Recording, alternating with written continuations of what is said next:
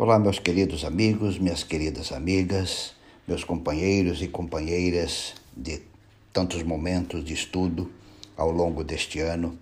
É o pastor Elvio Menezes com mais uma reflexão e hoje é a última reflexão de 2020. Chegamos ao final do ano. Um ano diferente, um ano atípico e creio que o ano de 2020 ele ficará marcado de forma muito precisa na memória desta geração. O ano em que fomos feitos prisioneiros em nossas próprias casas, fomos obrigados a usar máscara, estamos incorporando em nossos hábitos o uso do álcool gel. Ano em que perdemos amigos, familiares, colegas, empregos, renda. Um ano diferente um ano que tivemos que nos reinventar, um ano que fomos impedidos de frequentar uh, nossas igrejas, as escolas, um ano especial. 2020 foi um ano bom ou um ano ruim? Que resposta você daria a esta pergunta?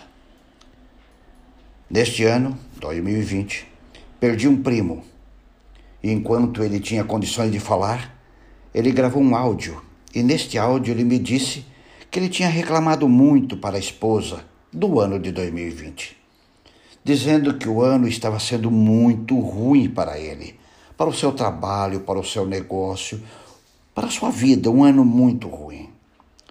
Mas ele teve uma gripe muito forte e precisou ir para o hospital. E lá no hospital ele gravou um áudio e me disse que mudou de ideia, dizendo que ele havia refletido e que de fato 2020 não tinha sido tão ruim assim, não. Que 2020 tinha sido um ano muito bom.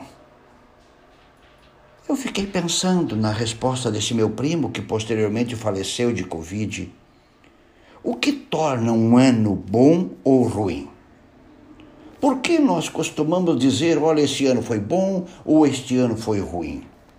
Bem, o que torna um ano bom ou um ano ruim é aquilo que você adquire ou perde.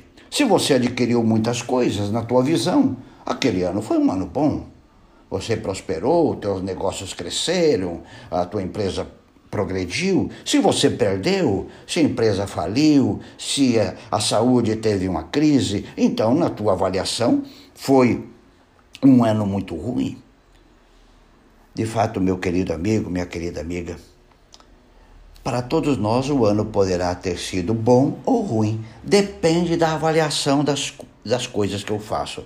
Por exemplo, se a coisa mais importante para você são coisas são negócios, são pessoas. É provável que 2020 tenha sido um ano muito ruim, porque muitas coisas se perderam, muitas pessoas deixaram de existir, muitas pessoas que convivíamos não estão mais conosco, foram levadas pela morte. Mas se para você a coisa mais importante é maior do que pessoas ou coisas, então o ano foi um ano bom. Chegamos ao final de um ano. Como é que você chega no final desse ano? Como é que você está vivendo, chegando ao último dia de 2020? Desanimado, desmotivado, sem forças para enfrentar o novo ano? Ou você chega no final do ano ferido, machucado, mas forte, resistente, mais determinado, mais resoluto, como você está chegando ao último dia do ano? Não sei em que momento você vai ouvir este áudio. Se vai ser no último dia, se vai ser já no primeiro dia, eu não sei. Mas eu queria que você pensasse é como você está chegando no final. Qual é o teu estado emocional, o teu estado espiritual, como você está chegando? E para te ajudar a chegar bem no final, eu quero ler um texto fantástico da palavra do Senhor, que está no livro de Êxodo, ou do Êxodo, o capítulo 13, o verso 21 e o 22, que diz assim: o Senhor ia adiante deles durante o dia, numa coluna de nuvem para os guiar pelo caminho, durante a noite, numa coluna de fogo para alumiar, a fim de que caminhassem de dia e de noite. Nunca se apartou do povo a coluna de nuvem durante o dia, nem a coluna de fogo durante a noite. Meu querido, minha querida, a vida real, muitas vezes teremos que caminhar durante o dia e durante a noite. O normal da vida é caminhar durante o dia e descansar durante a noite. Mas neste mundo de pecado, a vida ideal não existe.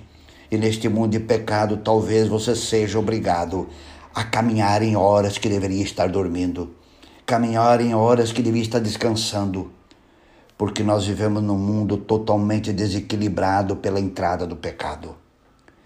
Mas estamos sozinhos neste mundo? Não. Aqui está dizendo que o povo de Israel tinha uma coluna de nuvem de dia para mostrar o caminho, para protegê-los do, do, sol causticante. A nuvem estava ali eh, trazendo um ambiente mais ameno para que ele caminhasse.